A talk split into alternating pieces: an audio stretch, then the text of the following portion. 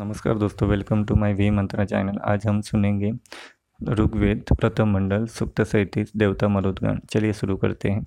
हे कण्व गोत्रोत्पन्न ऋषियों विरहनशील एवं शत्रु रहित मरुतों को लक्ष्य करके स्तुति करो। वे अपने रथ पर सुशोभित होते हैं। बिंदु युक्त हरिणिया मरुतों का वाहन है। उन्होंने इन वाहनों के साथ प्रकाशवान होकर घोर गर्जन, आयुध समूह तथा अलंकारों सहित जल ग्रहण किया। मरुतों के हाथ में रहने वाले चाबुक का शब्द हम सुन रहे हैं।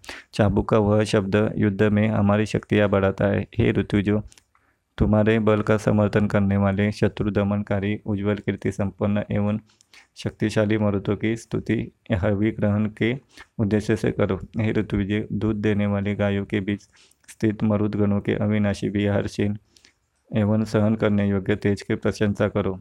वह तेज गाय का दूध पीने के कारण बड़ा है।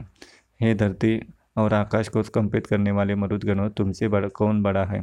तुम जैसे पेड़ की चोटी को कंपित कर देते हैं, उसी प्रकार सब दिशाओं को कंपा दो।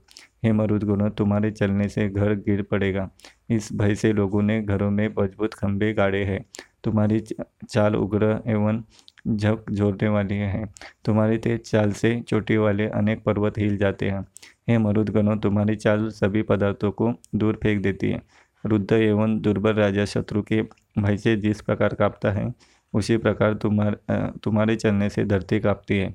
मरुतों की उत्पत्ति का स्थान आकाश स्थिर रहता है। आकाश मरुतों की माता के समान है। आकाश के में होकर पक्षी निकल सकते हैं। मरुतों का बल धरती और आकाश को पृथक करता है। शब्दों के जन्मदाता मरुदगण चलते समय जल का विस्तार करते हैं और रंभाती वही गायों को घुटने तक गहरे जल में प्रवेश करने को प्रेरित करते हैं। मरुदगण अपनी तेज चाल से विस्तृत मोटे जल न बरसाने वाले अपराजय एवं प्रसिद्ध बादलों को भी कंपित कर देते हैं। हे मरुतो तुम शक्तिशाली हो, इसलिए समस्त प्राणियों को अपने अपने काम में लगाते हो तथा मेघों को भी प्रेरित करते हो। मरुदगण जब चलते हैं तो मार्ग में सब और ध्वनि अवश्य करते हैं।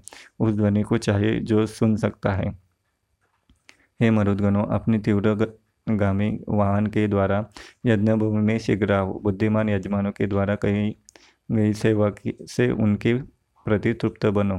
हे मरुदगणों, हमारे द्वारा दिया हुआ हवि तुम्हें तृप्त करने के लिए हम पूर्ण आयु जीने के लिए तुम्हारे सेवक बने। इस प्रकार ये सूक्त समाप्त होता है। अगला सूक्त अगले पार्ट में लेके आऊँगा। Please follow my channel thank you